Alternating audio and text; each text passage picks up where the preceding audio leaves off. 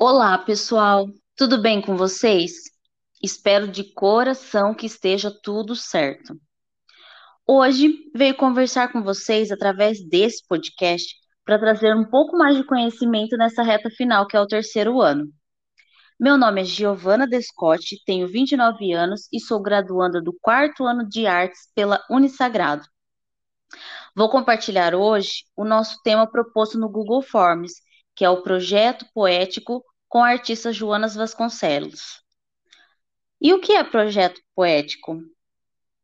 Nada mais é do que a junção das linguagens da arte com a subjetividade que cada uma traz através do artista.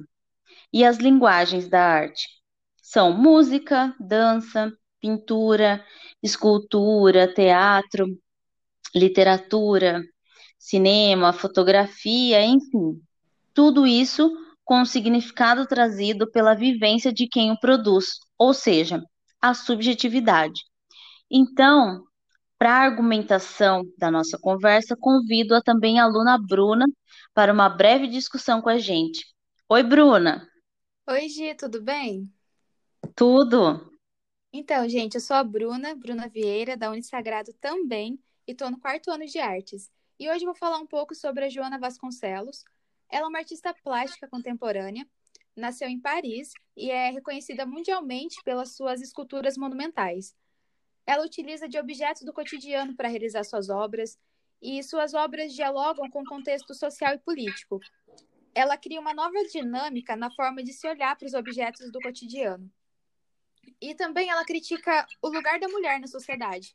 Uma obra que traz essa forte crítica é o Lustre, criado com 14 mil tampões e chama A Noiva ela tem com o intuito de criticar a forma que a mulher é vista em sociedade, como aquele ser imaculado que tem que estar sempre pura.